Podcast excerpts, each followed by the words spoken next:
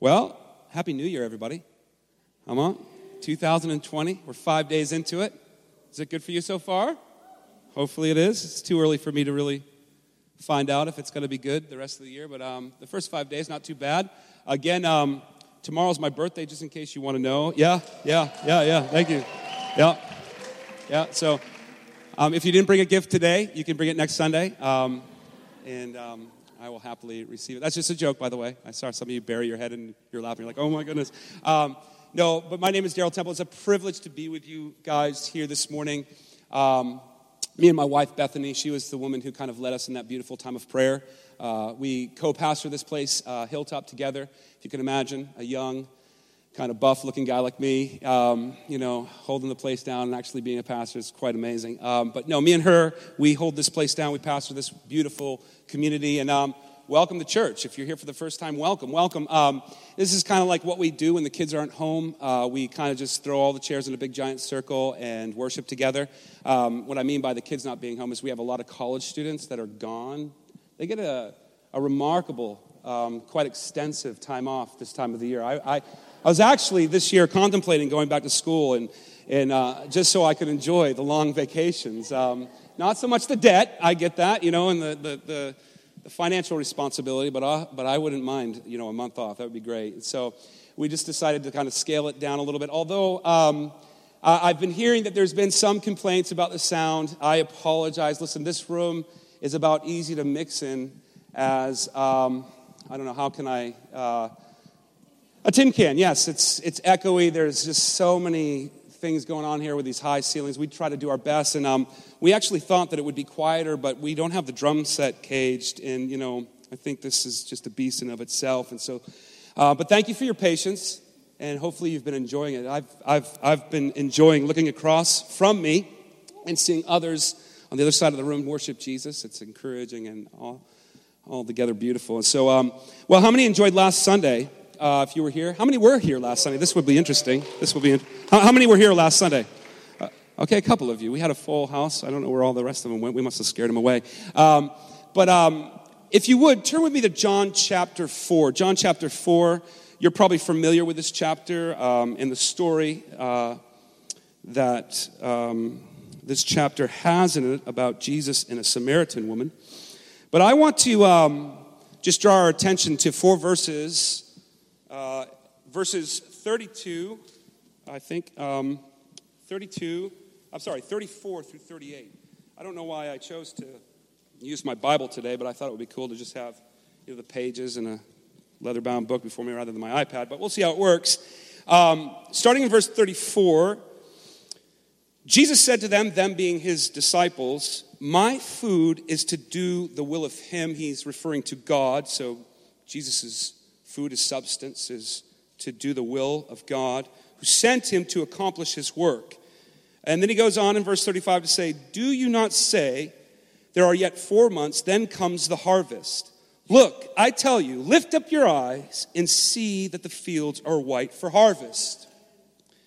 Verse 36 Already the one who reaps is receiving wages and gathering fruit for eternal life, so that the sower and the reaper may rejoice together.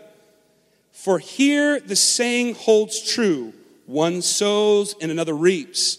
I sent you, say you, I sent you. We might as well just include ourselves in the you here. I know Jesus is talking to his disciples, but he's uh, quite frankly addressing his disciples there and all the disciples that will come after these disciples. And so he says, For here I say, the saying is, holds true one sows, another reaps. I sent you to reap that for which you did not labor. Others have labored, and you have entered into their labor. Jesus, we thank you for your word. We thank you for the Holy Spirit. I thank you, Lord, that I don't stand up here alone. I don't need to just come with my own thoughts and my own words, Lord. But Lord, I, I ask right now, God, that your Holy Spirit would fill my mouth um, with the right words to say, the right words to speak, the right words to provoke the heart, to call this church to action. Jesus, I pray. Uh, I, don't, I don't have that ability, Father, but you in me, you in me, we can go a long way. And so, Father, I pray that your Holy Spirit would come and testify of Jesus in this place and revive our hearts according to your word. Amen. Amen. Okay. Listen, I like to title this message this morning, What Are You Looking At? Now, if you were here last Sunday, we uh, talked a little bit about, well, I guess we did more than talk. I hope we did more than talk. We, we kind of discussed um, the upcoming year and kind of like what we felt like, well, what I felt like. It was kind of like a one sided conversation, seeing how I had the mic and you guys just sat there and listened. Uh, but I, I, tried to kind of unpack, I guess, in the best way that I could, the mission that I believe uh, uh, Christ wants us to focus on in 2020. And it's really, it was really no heavy revy, you know. It was extremely biblical in that Jesus has called the church uh, to be um, his disciples and to go into the world and make disciples. And we got into this discussion how um, it would be fitting for us in 2020 to uh, be focused on the mission that Christ has sent his disciples uh, to go into the world to make disciples rather than focusing or obsessing over managing the church. Um, we talked about how management's not bad, but it just shouldn't be our focus in 2020. Our focus should be reaching the lost. And so I'm going to kind of build off of that this morning. And again, the title of the message is What Are You Looking At? Now, I'm not talking about the kind of what are you looking at when you get up in the morning, your wife is next to you, and she, she's looking at you, she's wondering, What did I do? Who did I marry? And, and you're like looking back at her and you're like, uh, What are you looking at? I'm not talking about that kind of what are you looking at. Uh, uh, I'm, I'm talking about the kind of what are you looking at when you're just, you're, your eyes aren't, aren't, aren't focused on the right thing, the right person, or the right place. And so, what are you looking at? Now, here in John chapter 4, we read four verses towards the tail end, 34 through 38. Uh, but it would be fitting for us to give a little bit of context, and I'm sure many of us here already know uh, the story in John chapter 4. This is the story of Jesus' um, encounter, if you would, with the Samaritan woman at the well. Um, back in verse 1, uh, Jesus' kind of following is increasing. Uh, John actually says that uh, Jesus is baptizing more than John the Baptist. And we all know what happened to John the Baptist. He kind of irritated the uh, religious structure of his day. Um, and, uh, well, he was imprisoned um, and, and later beheaded because of the effective and fruitful ministry. Uh, John the Baptist prepared the way for the Messiah, and, the Pharisees didn't like this. Um, for many reasons, but for the main reason is that they were insecure. They were jealous, if you would. And so they thought it would be fit to put John in a prison. Well, Jesus' status is growing, his popularity is growing, and the Pharisees, the religious structure of Jesus' day, well, they're again getting irritated. We all know where this actually ends uh, or puts Jesus in uh, towards the latter part of his ministry. It actually puts him on the cross, right? Uh, the Pharisees and the Sadducees, they're irritated. They decide to put Jesus to death.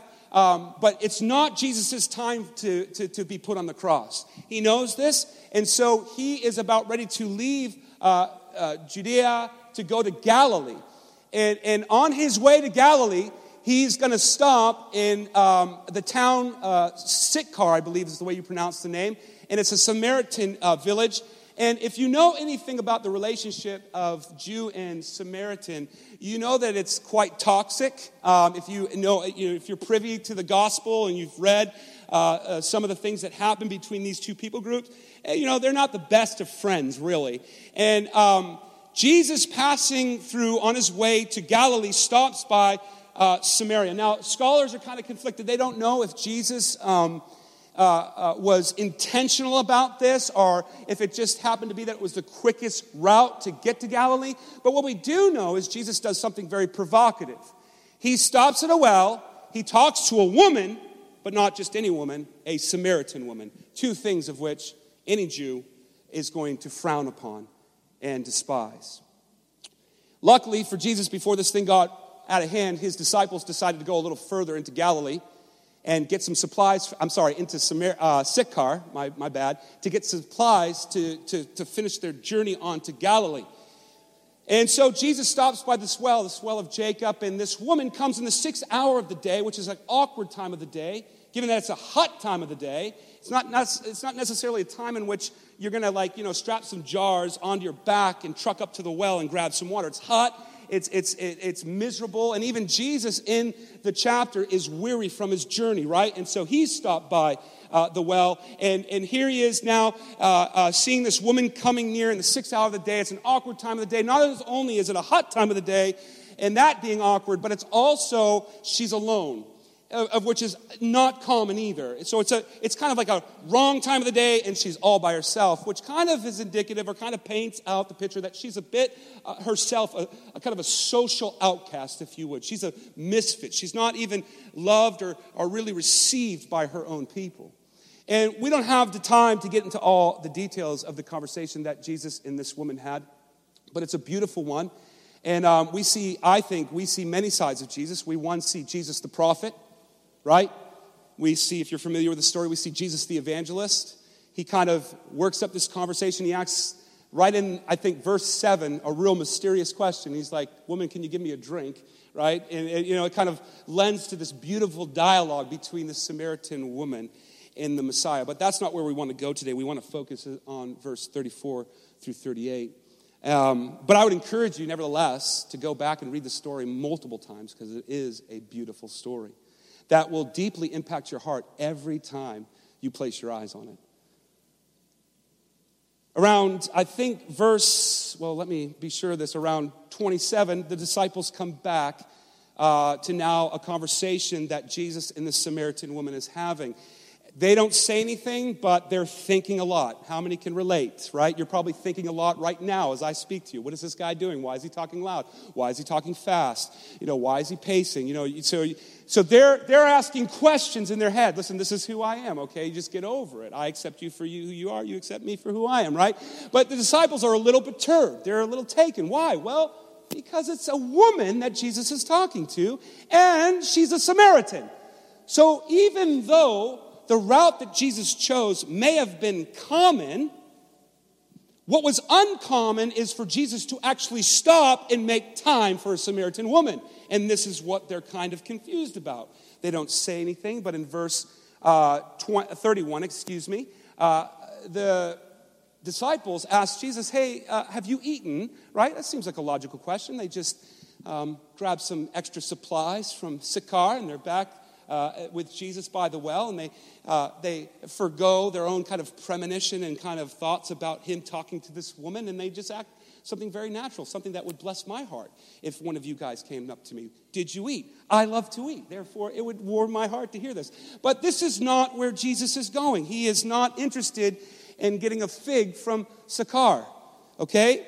Um, so he responds in verse 31. We didn't read it, but let's turn there if you're already there, if you kept your place. In verse 31 of chapter 4, um, it says this Meanwhile, the disciples were urging him, Jesus, saying, Rabbi, eat. But he said to them, I have food to eat that you do not know. Now, if I'm one of Jesus' disciples, I'm a bit confused. I'm like thinking, did Jesus like sneak in a fig, you know, from uh, Judea? Did he have like a banana in his knapsack? What's going on here? Like, what did you do, Jesus? I mean, we went, we went into town to get supplies, and here you are, you're talking about, you know, it's funny. Um, my son is allergic to gluten, right? Um, and many other things. And every time we go to the movies, uh, we have to like pack this bag full of like non GMO uh, you know, organic candy. I didn't even know there was such thing as organic candy. I, I, I'm pretty sure those companies are lying to us, right? But, but we, you know, in good conscience, we stuff this bag full of stuff that we know we can pump down his throat uh, during the movie so that he's not going to swell up like a, well, whatever, and, and get sick on us. And um, it's funny, I don't even know why I'm sharing this story, but um, I often have quoted Jesus here at the movie theater. Um, we'll go with his cousins and uh, his uncles to, we just went to Star Wars. How many saw the new Star Wars movie? I don't even want to, woo? That movie was terrible, man. That, sorry, I won't, we can go there. Uh, we recently went to the movie and it was one of those times. We were pumped, we were like packing up like the non GMO popcorn and candy and just getting it lit and getting it packed and getting ready for the movie. And uh, we showed up, and of course, all his cousins got those big tubs of like, you know, movie theater popcorn. You know what I'm talking about. Like they, they could barely like like carry them. They're so big, loaded with butter and sugar. Uh, they got the two uh, like gallon jug of soda and, and Skittles and all these things. And meanwhile, we're walking up, and, and, you know, from the looks of it, me and Abram got nothing. We're just like, yeah, we're just going to suffer and watch you eat you know, popcorn and candy, you know. And, but I have a bag on my um, backpack, and his little cousin said, hey, you know, Uncle Daryl, I feel kind of bad. You, let me share this with Abram. He's like, got nothing. And I'm like, no, son, I have food you know not of. and so, and so this is, I say this to say that Jesus uh, is not, uh, um, he is not, he's not, he doesn't pull any wool over the disciples' eyes. He didn't sneak anything in. He, he's leading them somewhere. I, I, believe in their understanding to think a little bit more, uh, specifically about the harvest and obedience. And so Jesus says, uh, You know, I, I, have food you know not of. And um, then in verse 34, he kind of clarifies because in verse 33, they kind of well, do what any, other, any of the disciples would do, some things that we still do. We ask the question over again, right? what do you mean you have food that we know not of? Are you hungry? like, I'm confused. Like, let me just ask that question again, Jesus. Can you? And um, Jesus answers in verse 34 My food is to do the will of him who sent me and, and to accomplish his work. Let, let me read this again. My food, this is Jesus, the Son of God, God, God the Son, saying, My food is to do the will of Him, God who sent me, and to accomplish His work. Have you ever seen, I think in the late, I don't want to say late 2007 because that would be ridiculous, but in 2007, Snickers released uh, like a, I think it was like the Super Bowl of 2007, these commercials where um, the slogan was Snickers, they satisfy you. Anybody know what I'm talking about? Am I, am I dating myself? Well, you can believe me, you can Google it, it's there. Um, they used to do these commercials, still do, where, um, like, let's just say, like a group of like five to seven friends were together, and maybe they were going to a party or, you know, a game or, uh, you know, social gathering, and um, one of the friends seemed to be a bit of a diva, right? And, and they just seemed to be angry, kind of irritated, but yet this friend was kind of like an old celebrity. They, it wasn't like, you know, they were calling him Joe, but it was actually like Joe Pesci. Anybody know who Joe Pesci is? Joe, Pe- Joe Pesci? Okay. Really dating myself. Betty Ford? Anybody? Betty Ford? Okay. Well, um, anyways, so th- this, there'd be one person within this group, the five to seven people, that would just be disgruntled and, you know, like whining and complaining, kind of like me. I'd be that guy. Um, and, and, and, and in good you know, heart and faith, his friend just, one of the friends goes to the guy who's disgruntled and says, hey, hey man, have a bite of this Snicker. And immediately the guy would bite or the girl would bite the Snicker and they would just go to their natural self. They would just be like, oh, thank you. And they wouldn't be disgruntled and be a diva. Uh, this is how I would liken what Jesus is talking about here. Not necessarily in an angry way, but in a satisfying way. What I mean by that is that there's something about obedience that is satisfying, that fulfills us, like ultimately nothing else can. And Jesus touches upon that. But let me tell you this it's not any kind of obedience, it's a specific kind of obedience. It's the obedience of sharing your faith. Let me, let me say that again. We're not just talking about being obedient to go to church in the morning. That's lame. You should go. We're not talking about being obedient to not watching that rated R movie or perhaps that rated X movie. Oh. We're, talking about a specific kind of obedience, and that is gospel sharing, gospel spreading evangelism. Because remember, Jesus says this in the context of evangelizing this Samaritan woman. But what we find out later in the scriptures is not only will Jesus and his disciples evangelize this Samaritan woman, they will from there go into the Samaritan city and evangelize that city and turn it upside down for the glory of Christ. And so, I want to talk briefly about how obedience to the mission. Remember last Sunday we talked about mission over management. How obedience to the mission that God has given His church can and will fulfill us and satisfy us if we let it. We have so many Christians walking around the church, just daft out and clueless on life. Feel like they have no purpose, no direction. And, and meanwhile, we we constantly look like the world and the fact that we're like, oh, well, maybe if I get that house and that, that, that, that pay raise, and maybe if I nip it there and tuck it there, maybe if I, you know, you know, get a grill and like work out my teeth a little, you know, and get it more of a, you know, uh, maybe if I lose some weight, you know, the list goes on. We're constantly looking and desiring fulfillment in life, purpose in life. And ultimately, we get that new thing, right?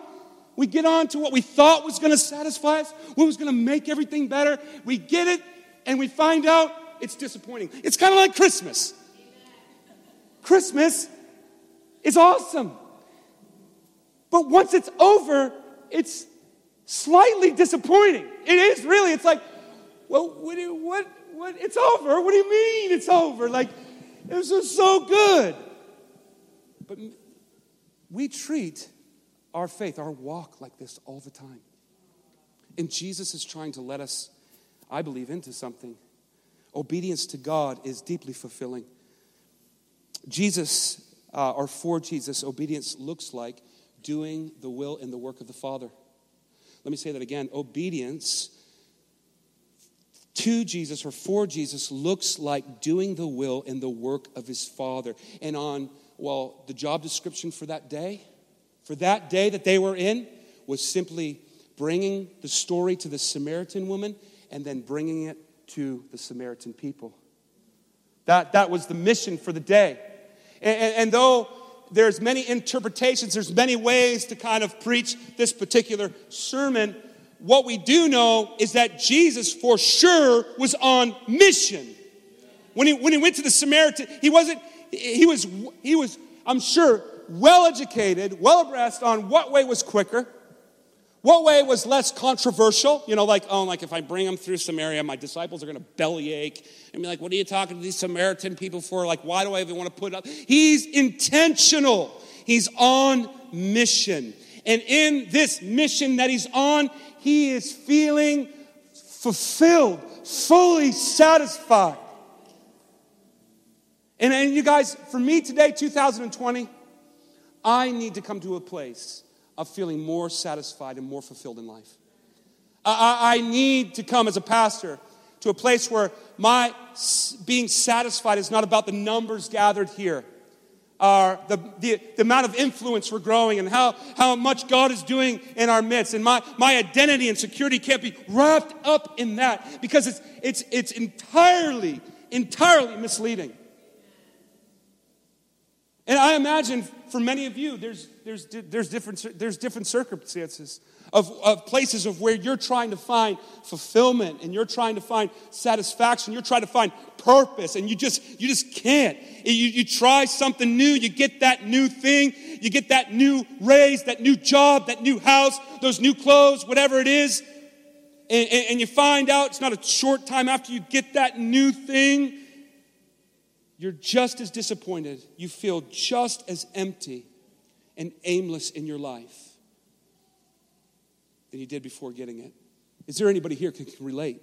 And, and, so, my, my kind of plea, my kind of plea, it is really a plea, um, is for us to be rooted and grounded in what I would say is more fulfilling, more satisfying than anything on this planet more than relationships. I mean, I know that there's some of you desiring to want to be married in a relationship. I don't think there's anything wrong with that desire. I had that desire once myself, but I know uh, at some point, in order to really feel fulfilled in my life and satisfied, that my desire needed to go a little deeper than that.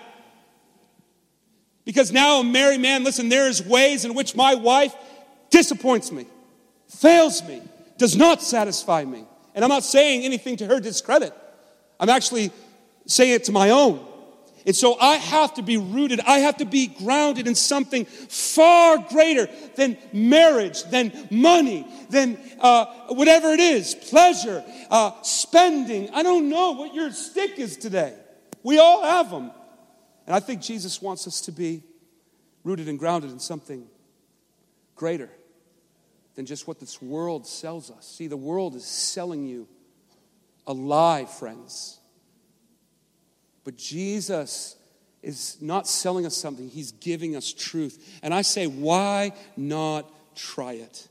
Why, why not investigate in 2020 and actually see if, if being obedient to the mission that God has put us on might fulfill some kind of, you know, deep longing within us, uh, uh, maybe an emptiness or a yearning that we've had, maybe just by being witnesses. God will fill us with something greater than just wanting a new house, wanting this or that, whatever it is. You know, have you ever, you ever, um, I want to make sure I say this right, but it's, it's a good point. Have you ever done something that you didn't want to do, but then after you did it, you were so happy you did? it happens to me all the time. Seriously, I, I'm so grateful for my wife because apart from her, there would be no adventure. No, seriously, like, okay, I know you're like, he is so lame. You're right, I am. In this department, I'm lame. I just want to like camp out, be home. You know, it's like uh, around Christmas, perfect example. Um, you know, we had a kid, you know, obviously. Our one night of passion resulted in, no, I'm just kidding. Um,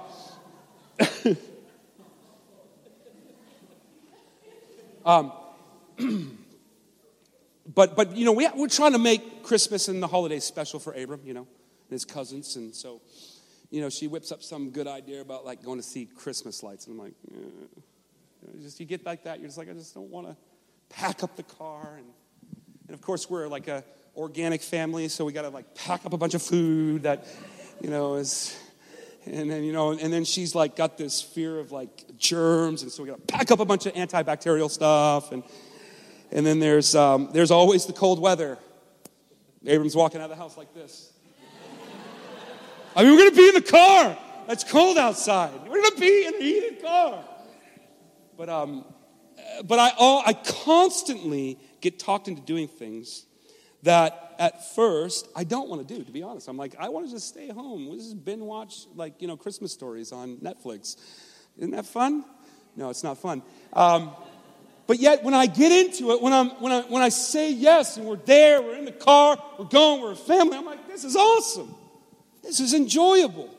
I, I love this. And so, in that, on those regards, I'm, I'm grateful to my wife. I'm, I'm glad that she uh, is adventurous and she's willing to even maybe press past her own tiredness and really make things fun for the family. Um, it's just not who I am personally, but I will go along with the program for sure. But when I do, I, I, I find that what at first I was kind of reluctant to do and somewhat didn't want to do, I'm actually now enjoying. I think that this is how evangelism works. You know, I, I know, I know, we like to make it, listen, you know, the, like reaching out to people and loving people because I honestly think that the most loving thing you can do is share your faith with people. I, I, really do. I mean, you may think, well, that's not, you know, that's ridiculous. Well, for me, that's what I find to be one of the most loving, if not the most loving thing I can do for someone. Um, but we always try to like mystify it, right? Like it's some kind of mystery. Like you got to pray, you know, 12 hours. You got to make sure you've dialed in the lingo of when you're going to talk to that person and how you're going to approach them, what you're going to say. And, all, you know, we kind of just, we overdo it and we kind of end up talking ourselves out of it, right? I mean, are, anybody ever there? You're just like, you go in there super nervous. You're like, what if I say something stupid? Um, what if I just use like Christianese, you know, all language that nobody understands except for a few Christians at a church on Sunday? And, and we end up talking ourselves. But listen, Jesus started off with, with just asking a question. Like it wasn't deep. He was, he was actually even thirsty. So it, it very well could have been very much unrelated to the mission, really. Uh, the Bible says in the Gospel of John that Jesus was weary. And so in his weariness, he said, Lady, can you grab me? Can you get me some water? And this kind of snowballed, if you would, into a beautiful conversation. Can I just encourage you not to overdo it? Eh, listen, if you're worried about what language, you probably should be. You know, don't go in with the Christian vernacular and, and the Christian language as well, you know, like, thus saith the Lord. Like, I appreciate treasure hunting, I really do. Okay, it's a lie, I, I, I don't. But if you do it, uh, hats off to you, right? Uh, but I, you know, like, I want my approach to gospel sharing, Jesus, like sharing my faith, to be very simple, very, very practical, very loving. I, I, in no way, not because I'm afraid of looking like a weirdo, I'm sure I'm doing a great job right now looking like that. But um, when, I, when, I'm, when, I'm, when I'm compelled or when I'm stirred to want to share my faith with an unbeliever, uh, the last thing I'm going to do is act like a Christian. I mean, let, let, me, let me back up. Of course, I'm not going to, you know, uh, of course, I'm not going to get crazy. I mean, I'm going to, you know, I, I, will be a Christian, but I'm not going to go in there with the vernacular and the language and the lingo and try to like pressure myself into getting a prophetic word. I'm just going to be simple. I'm going to be loving. I'm going to be a human. And in my humanity, I'm going to hope that Jesus uses me. And maybe that will lead to something far greater than just, can you get me a cup of water? Let me kind of just touch upon, in closing, the, um, the obedience aspect of this whole thing again. If you would turn with me to John chapter 15. Uh, I think that Jesus um, pretty much captures the tone, I guess, in the um, kind of the language of what I'm trying to say here the best even though it might be unrelated to like the obedience needed for gospel spreading, um, it is a beautiful look into um, uh, uh, how we are full, are fulfilled when we choose obedience. Here's Jesus in verse uh, 10 of chapter 15 of the Gospel of John. Jesus says, If you keep my commandments, you will abide in my love, just as I have kept my Father's commandments and abide in his love. Excuse me. Excuse me. Uh, these things I have spoken to you. Remember, his commandments, these things I've given you, I've spoken to you, that my joy may be in you. Did you catch the connection there between uh, um, obedience to keeping the commands of God and the, and, and the joy, Christ centered, Christ fueled joy being in us? And then he goes, and that your joy may be full. See, we all, we sometimes, me included, kind of look at obedience to Jesus as like being obedient to that overprotective parent that doesn't let us do anything, doesn't let us have any fun, right? Um, always like stops us from, uh, you know, things that we really, really want to do. When in fact, obedience is meant to fulfill some kind of deep emptiness within us. Not not in its entirety. I'm not, this is just, I'm not, I'm, I'm kind of painting in broad strokes here, but there is, there is an aspect, if you would, of obedience where, where we become, we kind of get filled, I guess, if you would, with the joy of Christ. And I'm sure it's this, just the sheer joy. How many can just say, yeah, that happens when you're obedient? What's, I mean, when, when I choose the Spirit, when I choose to be obedient to what Christ is telling me to do, uh, like a smile comes on my face, a lightness enters my heart. Am I, am I the only one? I mean, we all know what it's like to say yes to God. We all know the emotional impact that has, the joy that that brings. Can I just submit to that? We have some miserable Christians in the church today, and I imagine that that misery is directly attached to the lack of obedience in your life. You see, Jesus said, Don't call me Lord, Lord, Lord if you can't do what I've asked you to do. Don't come and profess some kind of lie that doesn't exist if you're unwilling to obey me. And so, therefore, we're caught up in this tension of like, I, I got. Like I want to obey you, but I can't obey you, and you this war starts to ensue. And then finally, we just give up in misery. When in fact, Jesus is not in any way trying to be that overbearing, excuse me, um, protective parent just trying to keep us. Don't do that. Don't do this. No, no, no, no, because Jesus won't do that. Jesus will not keep you from a thing that's contrary to his word. He is not going to bend your arm, force your life into something that you are unwilling to do yourself. He's not going to force upon you the need for obedience. He's going to lovingly lead you into that. And He is going to entice you not because He's controlling you, but because He's knowing that there's a greater joy that will come, a greater sanity, a greater peace on your life that will come through simply being obedient. And in this case, we see that obedience directly connected to evangelism. As we go on in the text, I believe it's the second half of verse 35.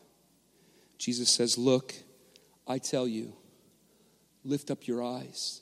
You see, up until this point, all the disciples probably can see is Jesus talking to this woman, the Samaritan person who they probably um, are judging, you know, in their minds, you know, thinking, you half breeds, you, you pagans, you this, you that. That's all they can see. But Jesus says something. He says, No, I I need you to look beyond that. I need you to lift your eyes. So, first, before Jesus can send them into the harvest of the Samaritan town, he needs to lovingly lead them to open their eyes and to see the harvest that exists.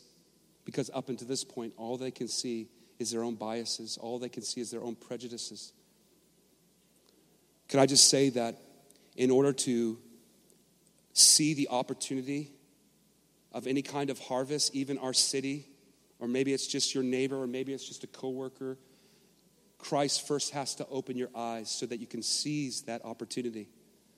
If you're just always blinded by what should be and what isn't, and what they don't do, and how they don't look like you, and how they don't talk like you, and how they're offensive to you,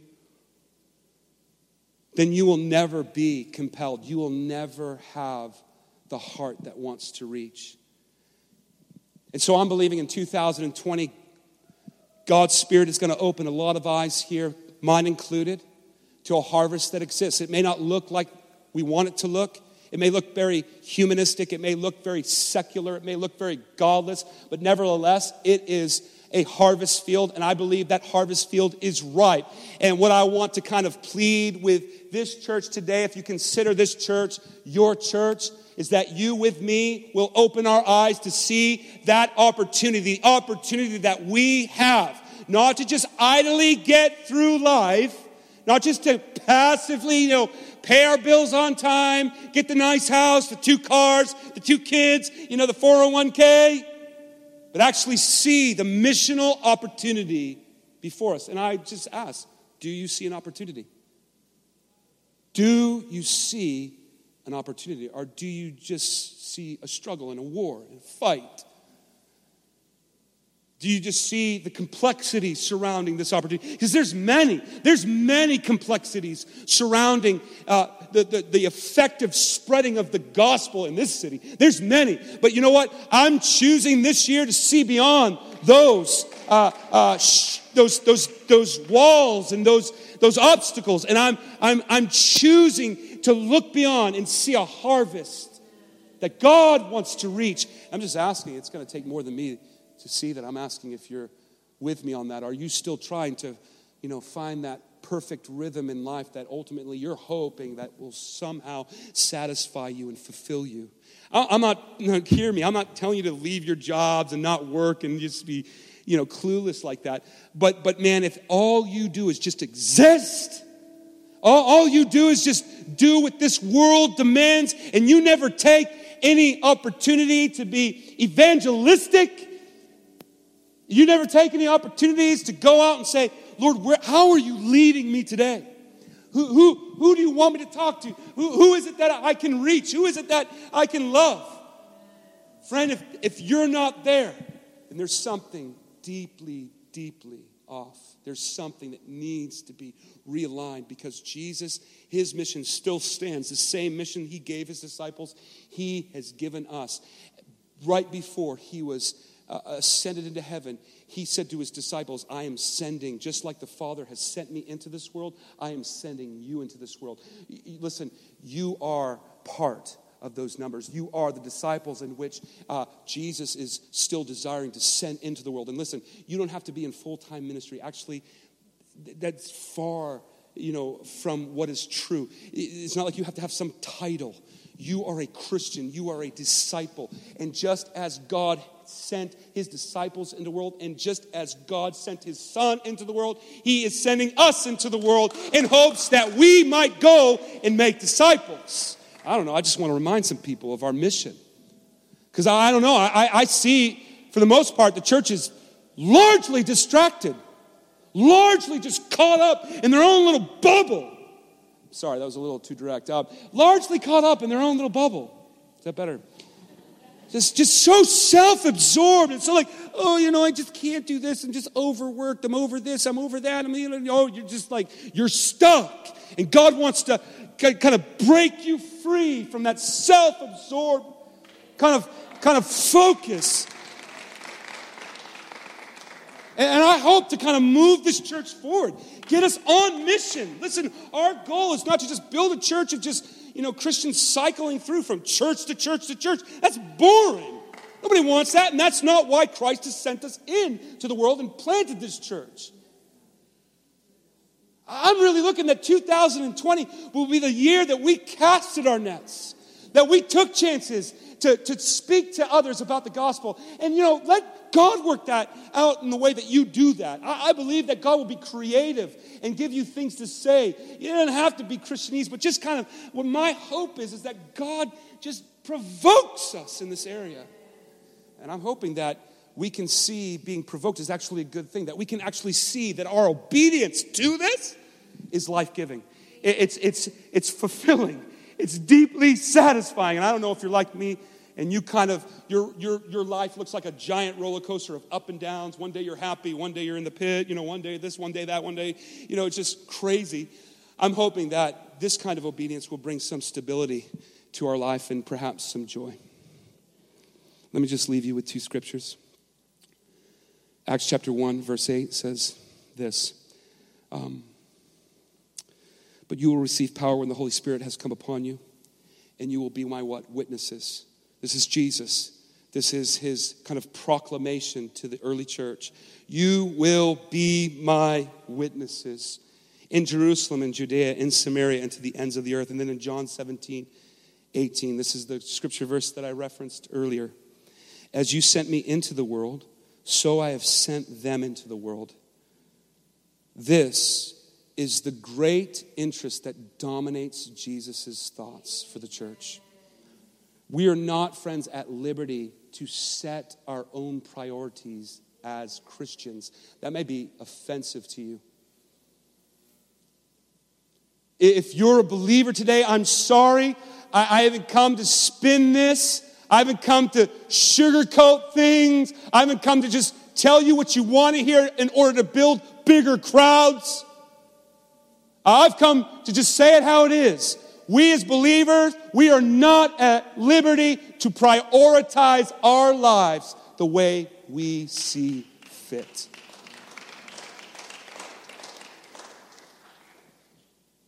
And so,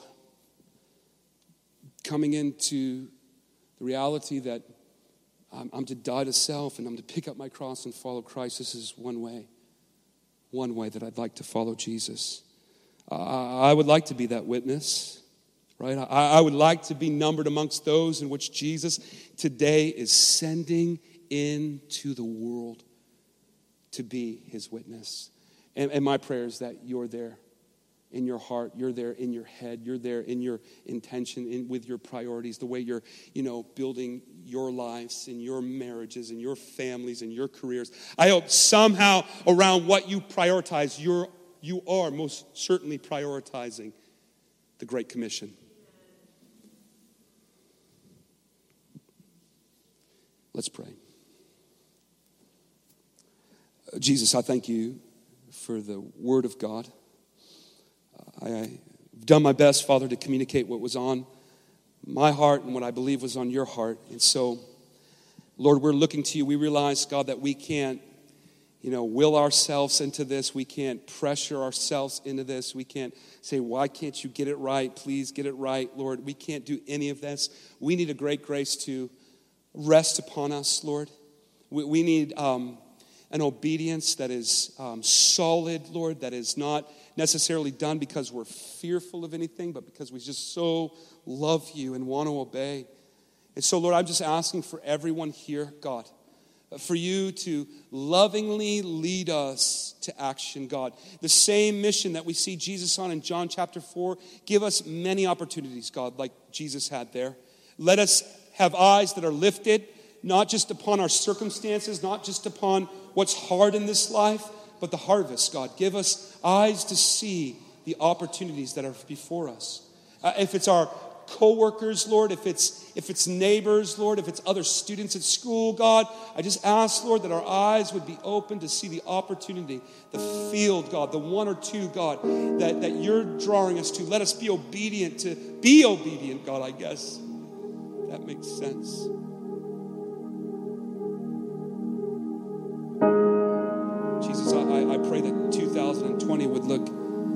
Significantly different than 2019. God, I know as a pastor, I know that much of the growth that we've experienced here at Hilltop is mainly due to just people leaving their churches and coming to another. And Lord, we want people to be in the right church and amongst the right people, but we don't want that to be our growth strategy. And Lord, we're not doing this to grow.